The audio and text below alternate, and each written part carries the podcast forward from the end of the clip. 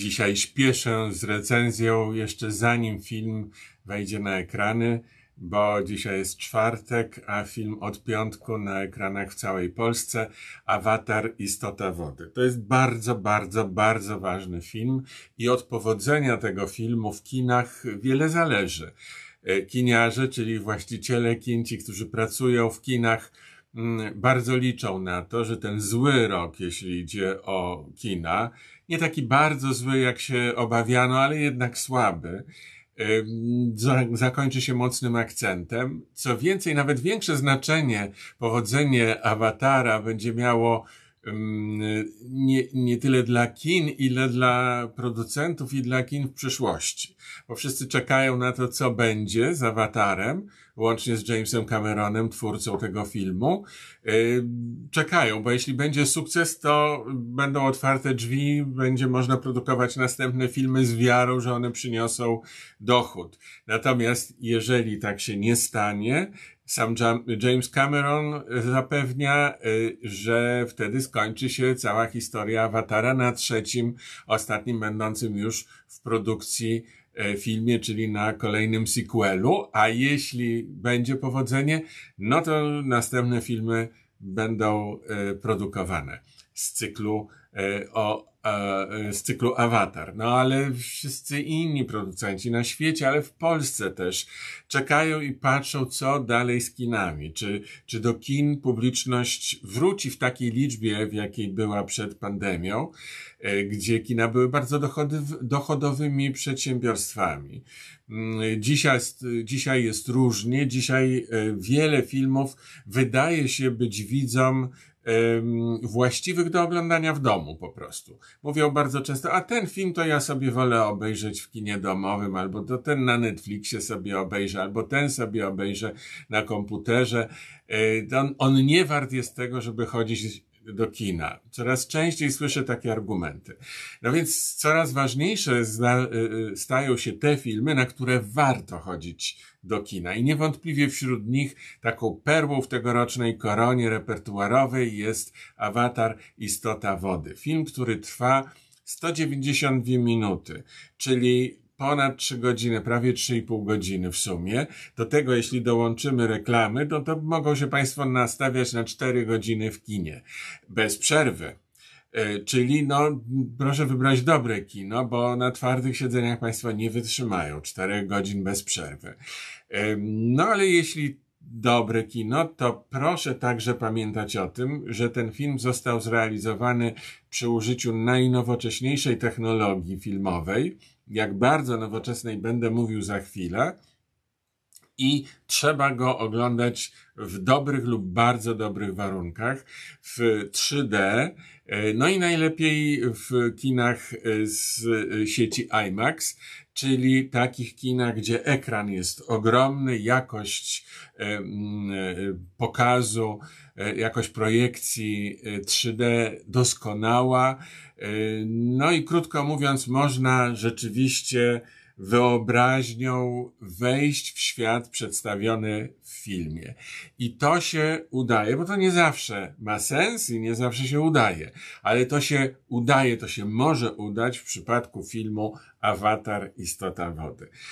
No więc tyle wstępu, a teraz czy na ten, bo podstawowe pytanie jest takie, czy pan poleca ten film? Czy warto pójść na ten film do kina?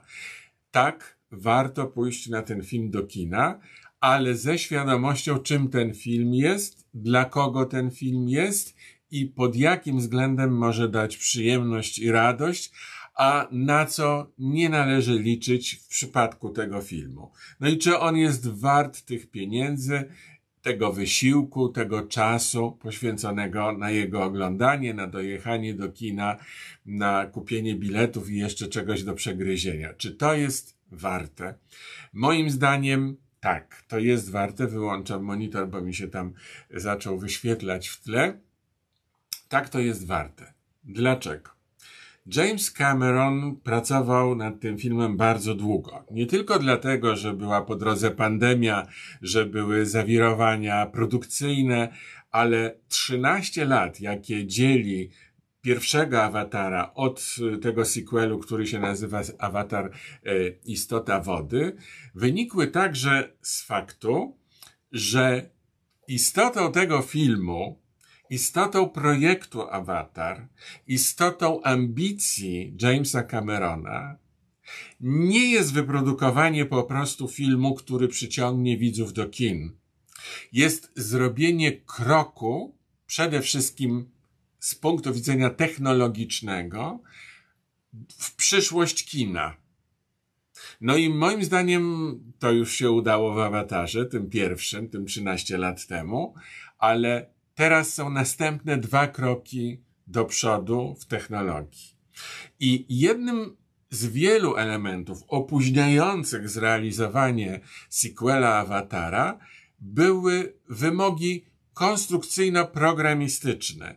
Mianowicie dla tego filmu stwarzano nową kamerę, która się nazywa Venice i została według zapotrzebowania Jamesa Camerona stworzona przy współpracy z firmą Sony.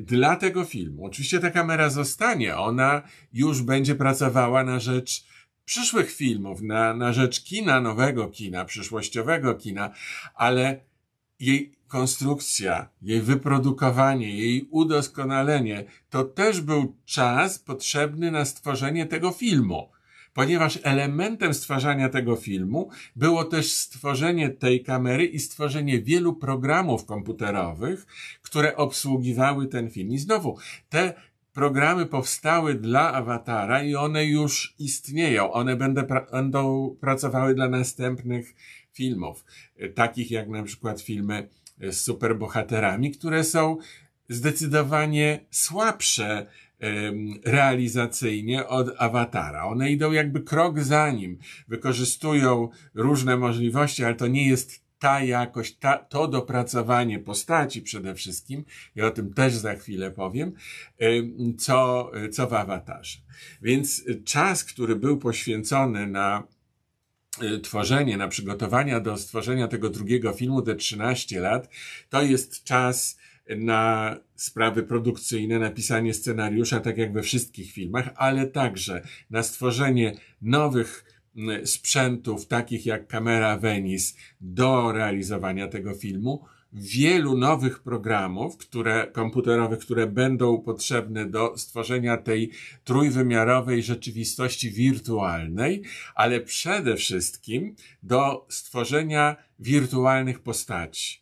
Ponieważ tym, w czym zasłynął pierwszy Awatar i czym cały czas próbuje nas zachwycić, to są aktorzy, a właściwie nowe postacie. Pozwólcie Państwo, że ja będę je nazywał nadmarionetami, co nie jest zresztą moim pomysłem. To jest pojęcie 100 lat temu, ponad 100 lat temu wymyślone przez Edwarda Gordona Craiga, wielkiego reformatora teatru, wielkiego reżysera Anglika, którego pomysły, którego wizjonerstwo stanęło, no, dało początek nowoczesnemu teatrowi XX wieku, ale on wymyślał rzeczy, które udało się wtedy zrealizować i wymyślał rzeczy, no, wydawałoby się kompletnie abstrakcyjne, kompletnie nierealne w rzeczywistości i jedną z takich rzeczy było wymyślenie marionety, nadmarionety,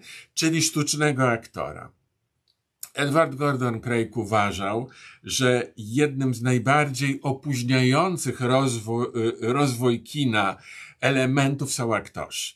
Aktorzy, którzy po prostu w coraz większej liczbie przypadków nie dają rady. Nie dają rady fizycznie, bo jakiejś ewolucji nie potrafią wykonać, bo coś jest za trudne, bo coś jest ponad możliwości cielesne, fizyczne człowieka. Wobec tego nie mogą wykonać czegoś, co już w wyobraźni reżysera powstało, co staje się niezbędnym elementem opowiadanej historii i nagle ten element, to narzędzie w ręku reżysera, jakim jest aktor, nie daje rady. Fizycznie nie daje rady.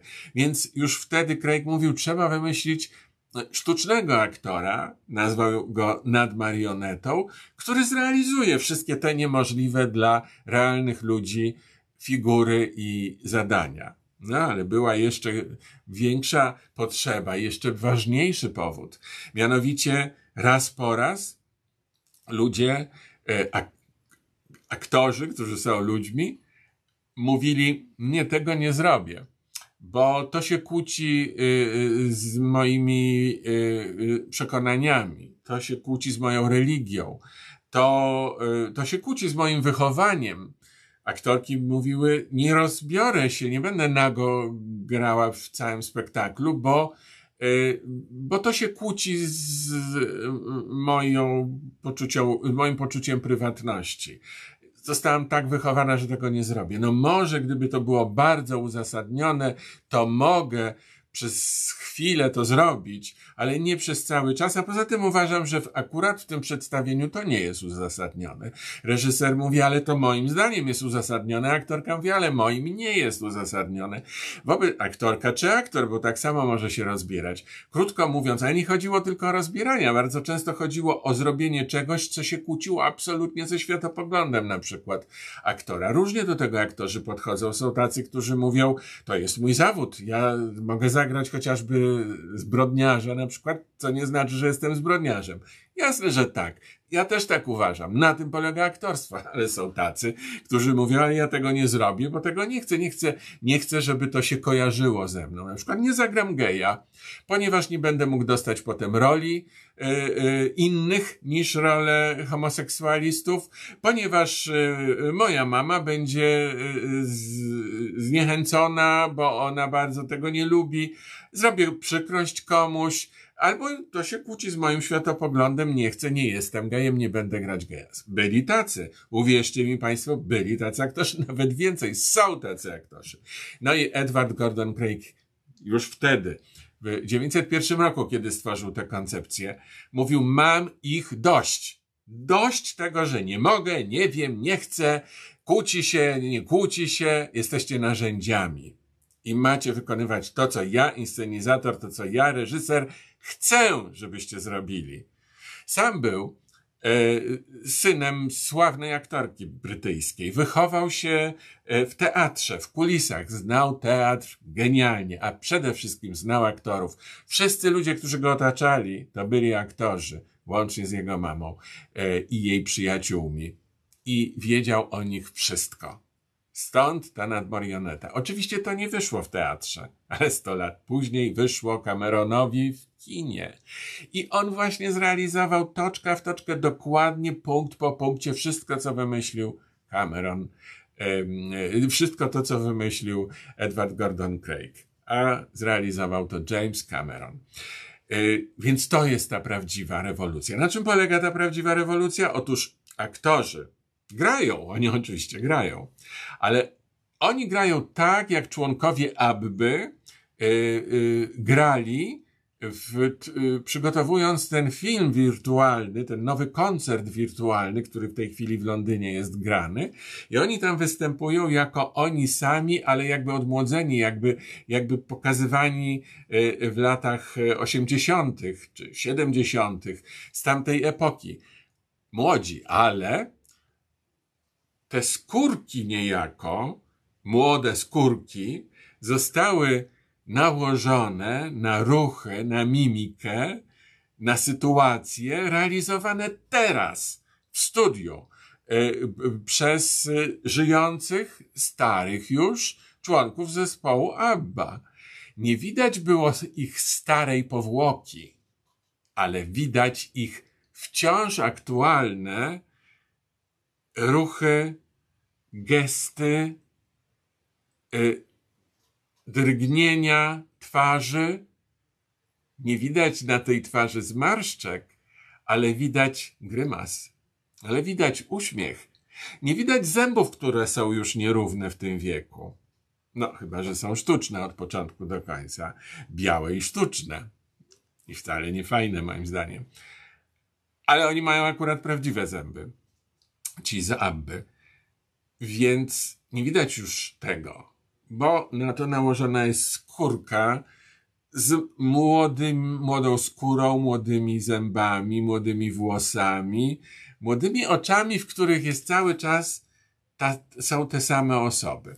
No więc ta technika, nawet w niektórych wypadkach bardzo podobna, bo robiona przy użyciu tych samych programów lub podobnych, ta technika została w Awatarze wykorzystana w dużo bardziej skomplikowany sposób. I tutaj mamy aktorów, znakomitych aktorów, takich jak Kate Winslet, jak Sigourney Weaver, które grają, naprawdę grają. To wszystko jest realizowane za pomocą rejestratorów bodźców, przetwarzane, nie wiem czy to jest prawidłowa nomenklatura, ale tak sobie wymyślam tę nomenklaturę po to, żeby oddać najlepiej mechanizm działania tej technologii, tej techniki nowej. Techniki gry aktorskiej także, bo wychodzi taka aktorka i ona ma zagrać, Kate Winslet na przykład, ma zagrać postać, która pływa w wodzie. I nie toś pływa, to nie jest, że kraulem czy żabką sobie pływa, ona nurkuje. I ona naprawdę nurkuje w filmie. To nie jest tak, że to wszystko jest narysowane. Ona naprawdę nurkuje. Jest ta jej postać całkowicie przerobiona. Ona nie wygląda jak człowiek.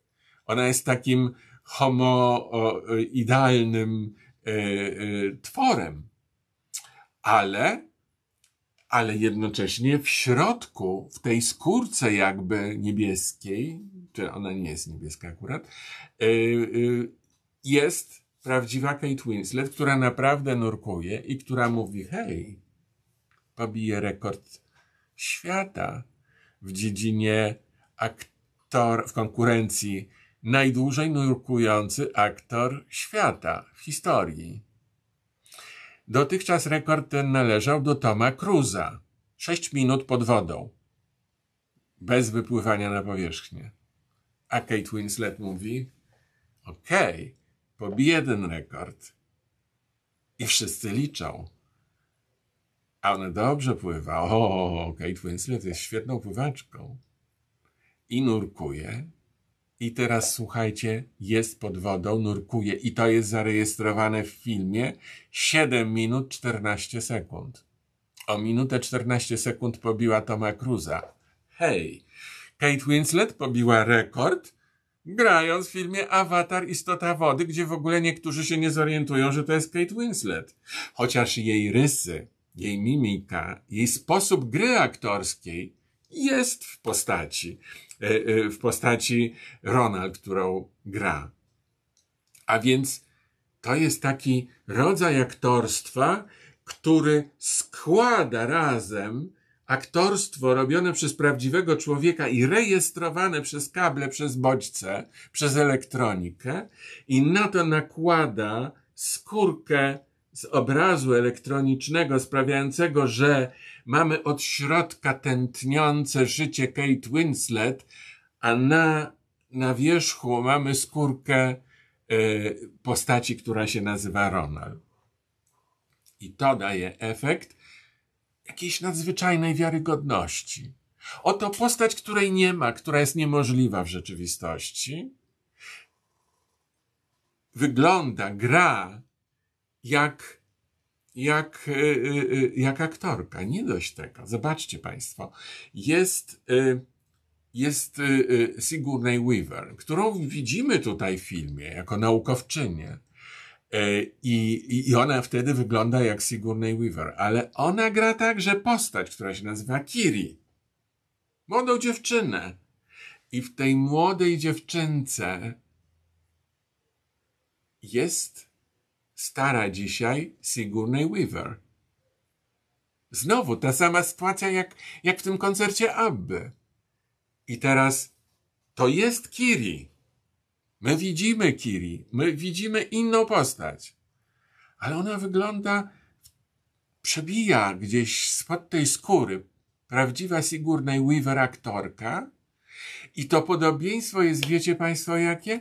Takie jak się widzi, jak się odnajduje podobieństwo na przykład u córki. Jakby to była córka Sigourney Weaver, tak samo tutaj pulsuje podobieństwo.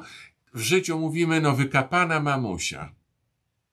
Taka wykapana Sigourney Weaver.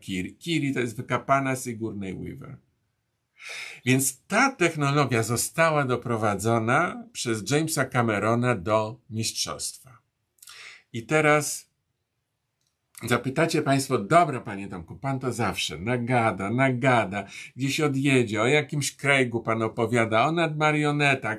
Co nas to obchodzi? My chcemy wreszcie wiedzieć, czy dobry jest ten film, czy niedobry. Po kolei, ja wszystko wiem, co Państwu powiem, ale po kolei. Najpierw muszę poukładać fundamenty, będziemy budowali parter teraz. No więc tak. Warto iść na ten film. To na pewno. To, co powiedziałem, co dotyczy postępu w historii kina, który jest zawarty w filmie Avatar Istota Wody, jest moim zdaniem wystarczającym powodem, żeby pójść na ten 4 w sumie godzinny film razem z reklamami. Żeby zabrać całą rodzinę, bo to jest tak zwany all-round family film. All-round family to znaczy film dla całej rodziny. Wszyscy tam znajdą coś dla siebie.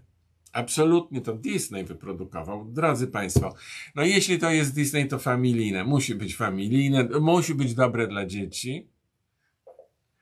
Też powiem za chwilę, bo ten Disney to czasami wychodzi uszami, ale bo on ma takie swoje pedagogiczne zapędy. Mówię o firmie. No ale jednak ma największe pieniądze i ma największe możliwości, a przede wszystkim najważniejsze. Ma takie ambicje, żeby pozwolić to robić Jamesowi Cameronowi. Żeby, wiecie Państwo, ile oni, Disney, przeznaczył pieniędzy na produkcję tych sequeli Awatara? I teraz uwaga, nie spadnijcie, nie wiem na czym siedzicie, ale nie spadnijcie na ziemię. $1 billion, nie milion. Bilion. To jest suma niewyobrażalna. Największa, jaka w ogóle może być wykorzystana w historii kina. Oczywiście te pieniądze poszły w bardzo, i idą dalej, bo produkcja idzie, poszły w bardzo dużej części właśnie na ten rozwój technologiczny. Na to wszystko, co mówię, o nowych sprzętach, o nowych programach, o nowej technologii, o nowej koncepcji robienia filmu, o nowym aktorstwie, bo moi drodzy, ja sobie trochę pozwalam żarty robić na temat Kate Winslet, która nurkowała przez 7 minut 14 sekund naprawdę.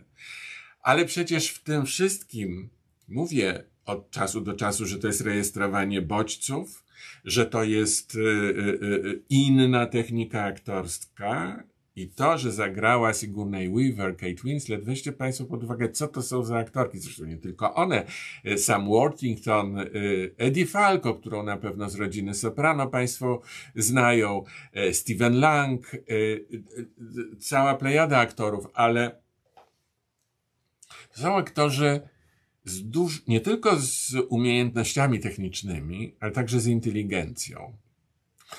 Bo żeby być pionierem, a tutaj wszyscy oni są pionierami, bo posuwają historię kina do przodu, bo wchodzą na teren, na którym jeszcze nikogo przed nimi nie było. Więc żeby być pionierem, trzeba mieć w sobie odwagę, ale trzeba także umieć ocenić wagę tego wysiłku, żeby się go podjąć.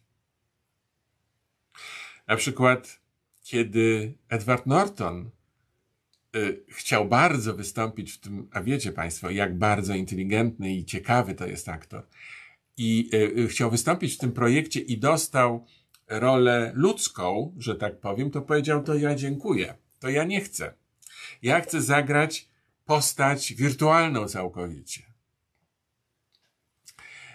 I tak będzie zresztą, przekonał Camerona. To jest, proszę Państwa, charakter pionierów. Oni chcą brać udział. Szli na zachód osadnicy szlakiem Wielkiej Niedźwiedzicy.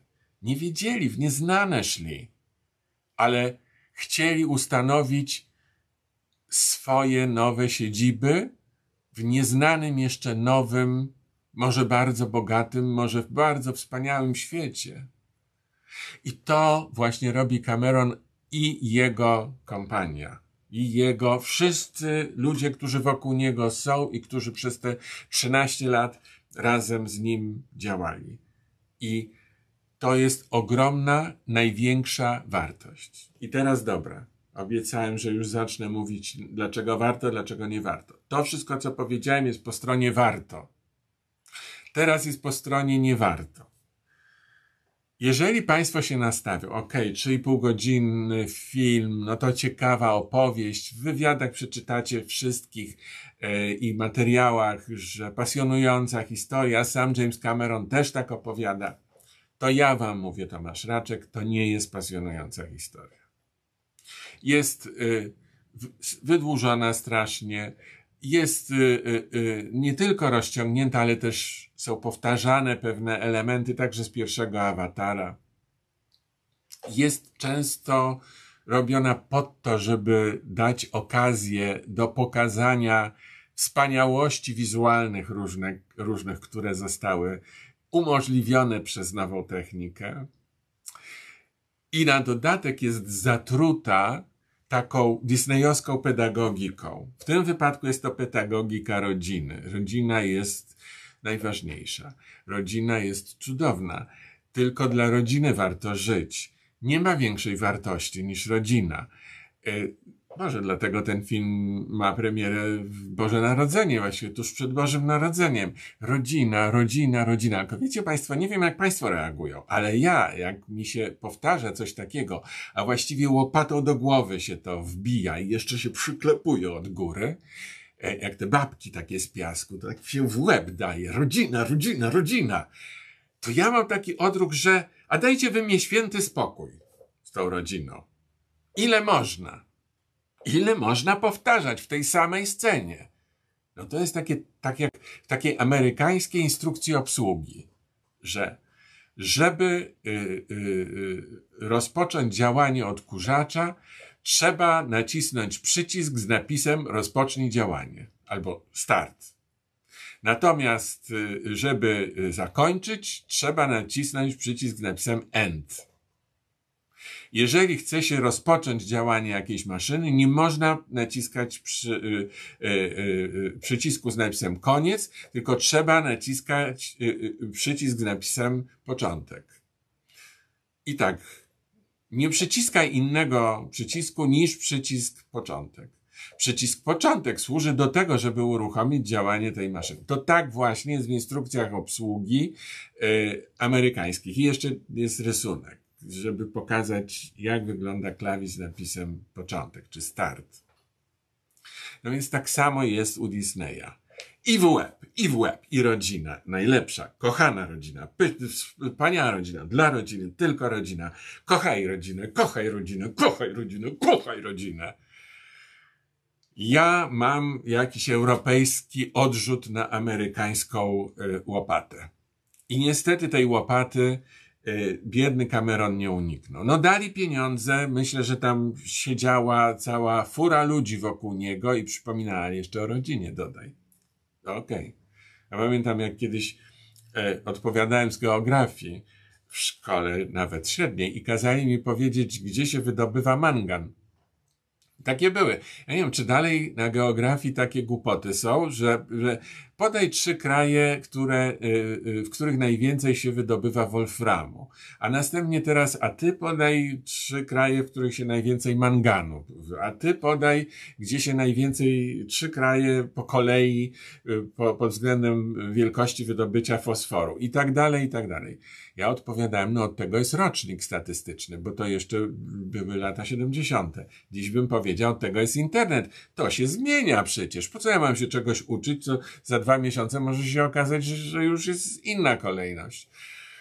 No więc w każdym razie wiedziałem tylko to, że w Kongu w Afryce jest wydobywany ten mangan. No ile dobrze pamiętam, może teraz coś mylę. W każdym razie chodzi o to, że nie pamiętałem niczego więcej. I odpowiadałem stojąc przy mapie. No powiedz, dobrze, w Kongo, gdzie jeszcze? No to ja mówiłem, no jeszcze w Afryce na południe od pustyni Sahara. Dobrze. Gdzie jeszcze? No w środkowej Afryce. Dobrze. W dorzeczu rzeki Kongo. Dobrze. No to już 4 wymieniłem, pani profesor. A pani profesor... No tylko jeszcze powinieneś dodać, że mangan wydobywa się w Kongu. No to właśnie tak o rodzinie jest w filmie Avatar, Istota Wody przez Disneya. Łop! To jest słabość. Nie chodzi już mi tylko o rodzinę. Generalnie smutne w tym wszystkim jest to, że technologia pędzi do przodu, że się wdrapuje po 3 stopnie do góry. Tyle rzeczy możemy, aktorstwo możemy zmienić, możemy osiągnąć właściwie każde marzenie reżysera, możemy zrealizować. A scenarzyści ciągną się tam na dole. Obciągają to wszystko. Mówią zaraz, bo nam się szczeble mylą. Nie mogą wejść po tej drabinie. I cały czas tkwią w połowie XX wieku, a czasem nawet wcześniej.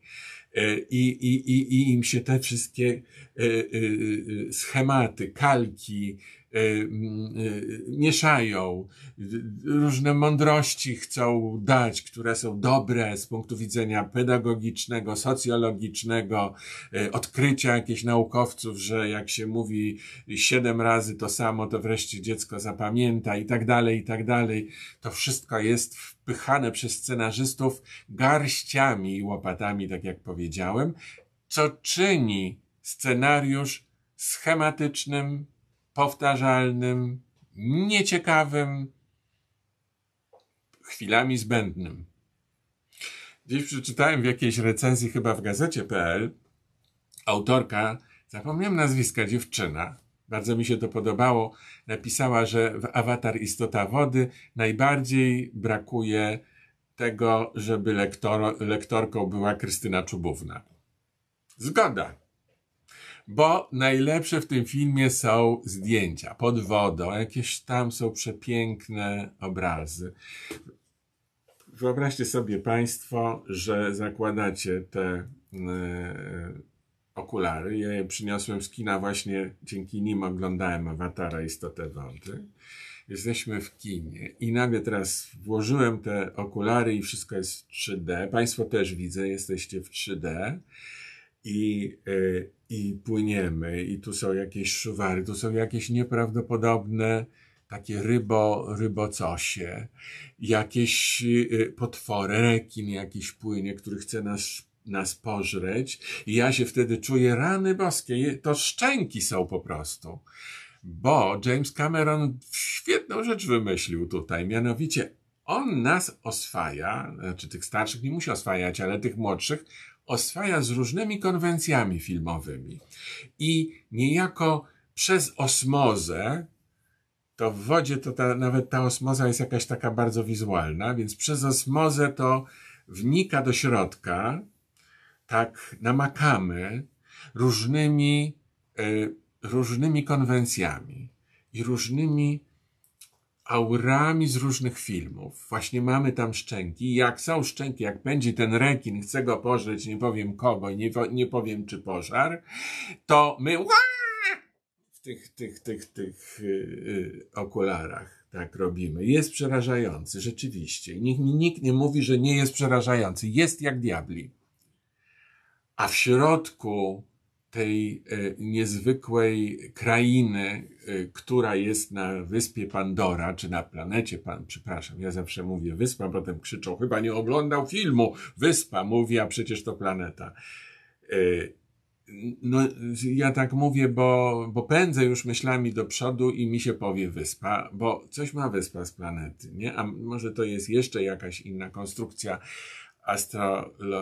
astronomiczna, więc wybaczcie państwo, jeśli pomyliłem nazwę, ale wiecie o co chodzi, no, że trzeba z ziemi, ludzkość, bo już tak zepsuła ziemię, że się tam nie da mieszkać, szuka innego miejsca i ta Pandora właśnie, która jest jakimś takim księżycem jakby odległym, jest, zdaje się, idealnym miejscem, żeby ludzkość mogła się przenieść.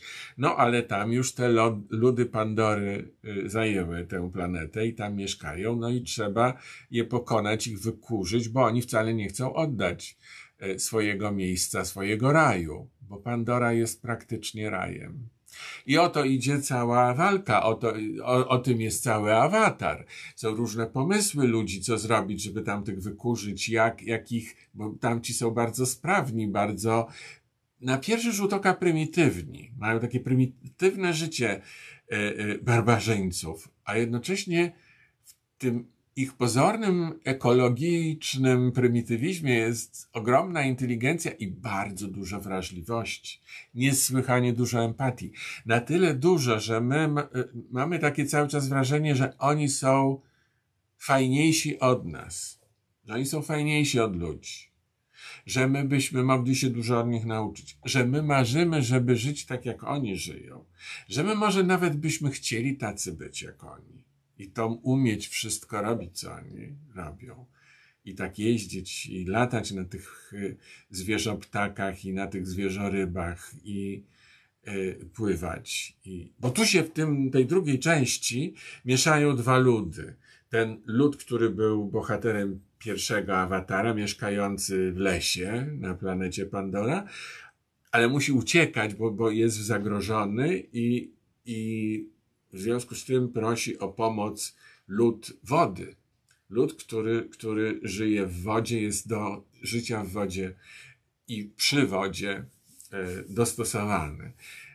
Dlatego tym razem mamy istotę wody, dlatego tym razem jest tyle nurkowania, dlatego Kate Winslet, przypominam, 7 minut 14 sekund bez oddechu nurkowała, bo tu jest woda. W tym odcinku Awatara jest woda. I to być może też Państwu wytłumaczy, dlaczego ja tak w sumie przyjaźnie mówię o tym filmie, choć tyle krytyki skierowałem pod adresem scenarzystów. Woda zawsze była dla mnie najbliższym mi żywiołem, zawsze najlepiej się w wodzie czułem. No co tu dużo mówić też, jeśli idzie o sport i o WF, to nie byłem najszybszym biegaczem, najlepszym graczem w piłkę, ani nie skakałem najwyżej wzwyż i najdalej w dal, za to byłem najlepszy z pływania w klasie. A nawet ze skoków do wody i z trampoliny i z wieży. Kochałem być w wodzie, bo w wodzie byłem lepszy niż inni. Więc dążyłem do tego, żeby być w tym środowisku, gdzie mam większe szanse, gdzie mam większe możliwości, gdzie mam możliwości, żeby wygrać. I trochę jest o tym Awatar, istota wody. I o tym jest także to, co te dwa ludy reprezentują sobą. Bo oni mają zupełnie inne umiejętności. No ale to wszystko zobaczą Państwo. Ja absolutnie nie będę opowiadał o co chodzi, jak się postacie nazywają i kto z kim, jakie ma zaszłości, bo no nie chcę psuć czegoś, co i tak nie jest doskonałe, więc wymaga uwagi no i przynajmniej tego odkrywania dla siebie różnych niespodzianek. No przynajmniej tyle można wziąć z długiego, ale tak jak powiedziałem, niedoskonałego scenariusza. Natomiast obraz dzięki tym okularom jest rzeczywiście fenomenalny. Nie tylko dzięki tym okularom, dzięki także temu, że James Cameron korzystał, nie przez cały film, ale w wielu scenach z tego szybkiego przebiegu klatek. Normalnie mamy 24 fps, czyli frame per second, czyli ramek obrazów na sekundę. 24 obrazy na sekundę lecą jeden za drugim i to wszystko oko musi zarejestrować i stworzyć obraz, do mózgu przekazać. I teraz mamy w wielu wypadkach 48 frames per second, czyli 48 obrazków w ciągu sekundy rejestruje nasze oko. Musi to przerobić, wysłać do mózgu, żebyśmy my w mózgu stworzyli sobie obraz. I żeby ten obraz, żeby nasz mózg, mówiąc krótko, zdołał przekazać nam doskonałość tego obrazu. Czyli żebyśmy my zobaczyli, jak doskonały jest ten obraz. Bo może się zdarzyć, że obraz jest doskonały, a my go doskonałym nie widzimy, bo nasz mózg nie nadąża za doskonałością techniczną. Tak się dzieje. Wobec tego też za długo nie można oglądać tego super, hiper genialnego, ostrego, doskonałego 48-obrazkowego na sekundę filmu, ponieważ nasz mózg po prostu eksploduje. On nie jest... To jest tak jak z komputerem, który nie nadąża, po prostu jest taka ilość danych, że on tego nie przerabia. Nasz mózg jest komputerem. Jakkolwiek byśmy się nie bronili przed tym porównaniem. Więc krótko mówiąc, to jest zadanie, to jest wyzwanie. Pójście na film Avatar, Istota Wody to jest wyzwanie dla Państwa. I to jest... No jeśli zdecydujecie się Państwo słyszeć głos Krystyny Czubówny i zanurkować z Kate Winslet i zachwycić się tym, co wyczarował James Cameron i wyobrazić sobie siebie w tej akcji, w tym ludzie, w tej wodzie, wyobrazić sobie swoje rysy w twarzy Jake'a Sully. Zależy, którego bohatera najbardziej lubimy, utożsamiamy się z nim albo czujemy się podobni. To wtedy zacznie się historia. Bo historia i ten film musimy sobie jeszcze wyświetlić w głowie, w mózgu. To, co zrobił James Cameron, to jest gigantyczna robota, ale to jest tylko połowa zadania. Drugą połowę zadania przez te 3,5 godziny musimy sami sobie stwarzać w mózgu. Nie cały mózg wykorzystujemy do myślenia, tam jeszcze są moce przerobowe, tylko musimy przerzucać z jednego dysku na drugi szybko i sprawnie. I wykorzystywać te niewykorzystane kawałki. I stworzyć sobie swoją drugą część tej opowieści. I swoje obrazy. I siebie umieścić w tym filmie zdecydowanie. Jeśli nie mamy na to ochoty, jeśli nie mamy umiejętności, jeśli nie mamy wrażliwości w sobie wystarczającej, żeby podołać temu zadaniu, to możemy kwękać potem. Taki nie, tam to było dobre, to już nie jest takie dobre, długo, coś tyłek mnie boli, ale to myślałem, że on zrobi tamto, a nie zrobił tamtego. Możemy tak kwęku. To tylko znaczy, że tu robota nie została wykonana. I poważnie mówię, bo ten film to nie są żadne wielkie filozofie. To nie jest film mędrców, który by nam odsłaniał przyszłość. Ale to jest film, który nam daje narzędzia do wybrania się w przyszłość. I teraz możemy te narzędzia wykorzystać, możemy je wziąć. To tak jak pod choinkę ktoś dostanie skrzynkę z narzędziami. Piękną, drogą. I jeden powie, ale fajny, ten i odłoży do szuflady, a drugi zaraz się następnego dnia zabiera i z tego zrobi stół, a potem wyjdzie przed dom i zrobi sanki albo coś innego i wykorzysta od razu te narzędzia. Więc korzystajmy z narzędzi, jakimi jest film Avatar, Istota Wody. Tak sobie myślę, że właściwie to już jest czas, żebym dał ocenę filmowi. Więc uwaga, oczywiście mam misę tybetańską, bo tu XXI wiek, XXII wiek, nowoczesność, a misa tybetańska to zawsze misa tybetańska. Więc uwaga, niech nam zaśpiewa.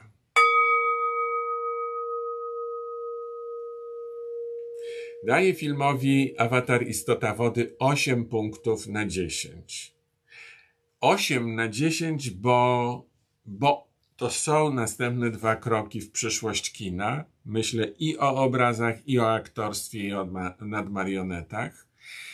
I za to w ogóle daje 10 na 10. Ale za opowieść daje 6 na 10. Jeśli to razem połączymy, wychodzi 8/10. I to jest dla Państwa, moje przesłanie. Generalnie zapraszam do kina. I teraz będzie mały gążek, który nas przepuści do części premium. Patrzę, że już dzisiaj gadam prawie 45 minut. Godzina lekcyjna. Ale jeśli mają Państwo siłę, no wiecie, Avatar 3,5 godziny trwa, więc i tak jestem krótszy, lepszy i się streszczam. Więc jeśli macie siłę i chwilkę na część premium, to zapraszam. Wpuści nas tam gążek. Uwaga.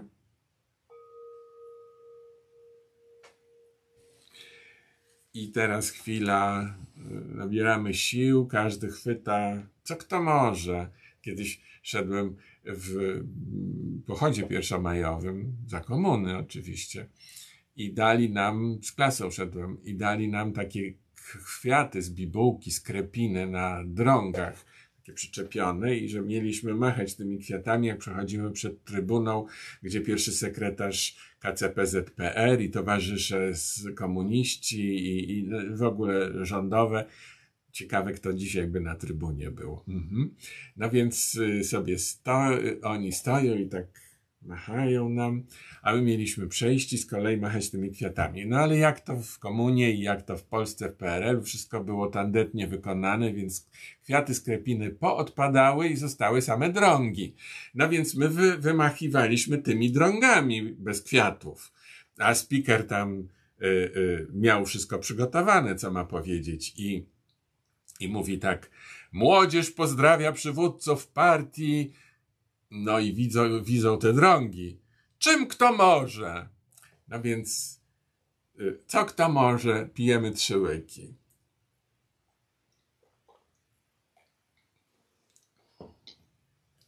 I powiem Państwu, dlaczego miałem tyle przyjemności oglądając ten film. Różne rzeczy sobie przypominałem. Tam jest między innymi taka scena, kiedy bohater już właśnie nurkuje, płynie i nagle wypada na niego potwór. Wspominałem o tych szczękach.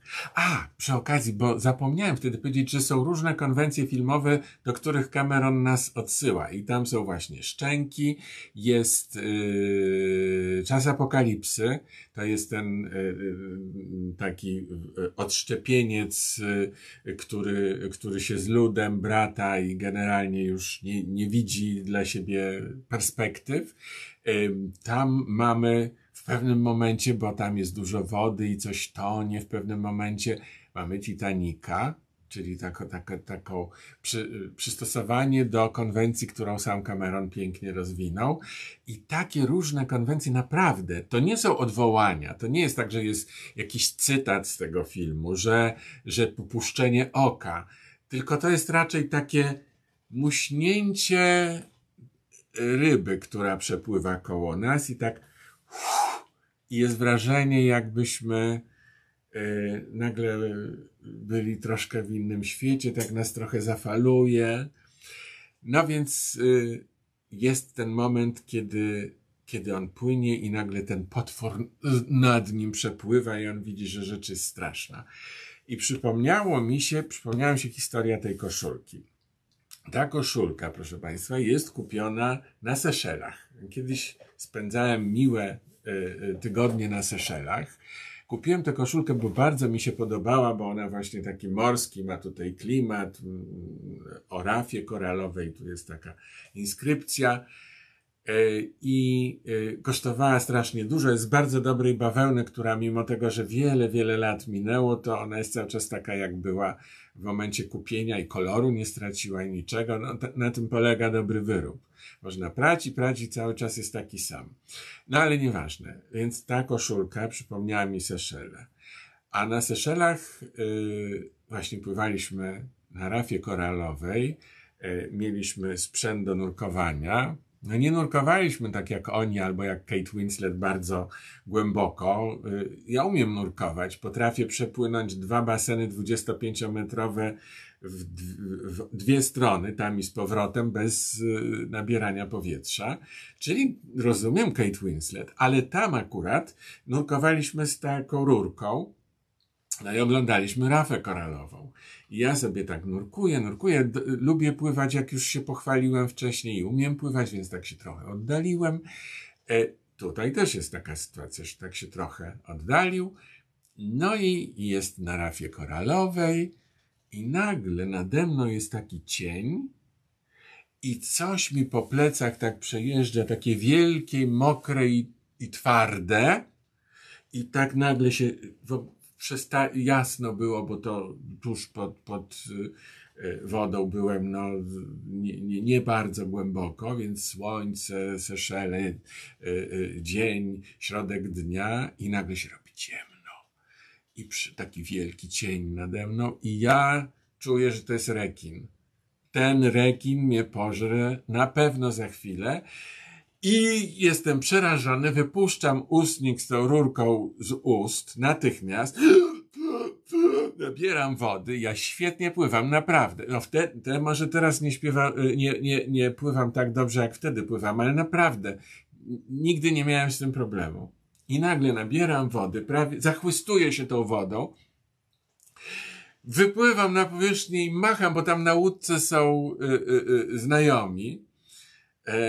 Manuela Gretkowska tam między innymi była, z którą przed chwilą jeszcze bawiłem się w zagadki filmowe. I macham tam i krzyczę: ratunku, ratunku, rekin! A oni się śmieją ze mnie, oni się ze mnie nabijają po prostu. Więc odpłynął ten rekin. Ja mało się nie utopiłem z tego zachłystywania się wodą, no ale nie utopiłem się. Dopływam do nich i mówię: czy wy jesteście normalni?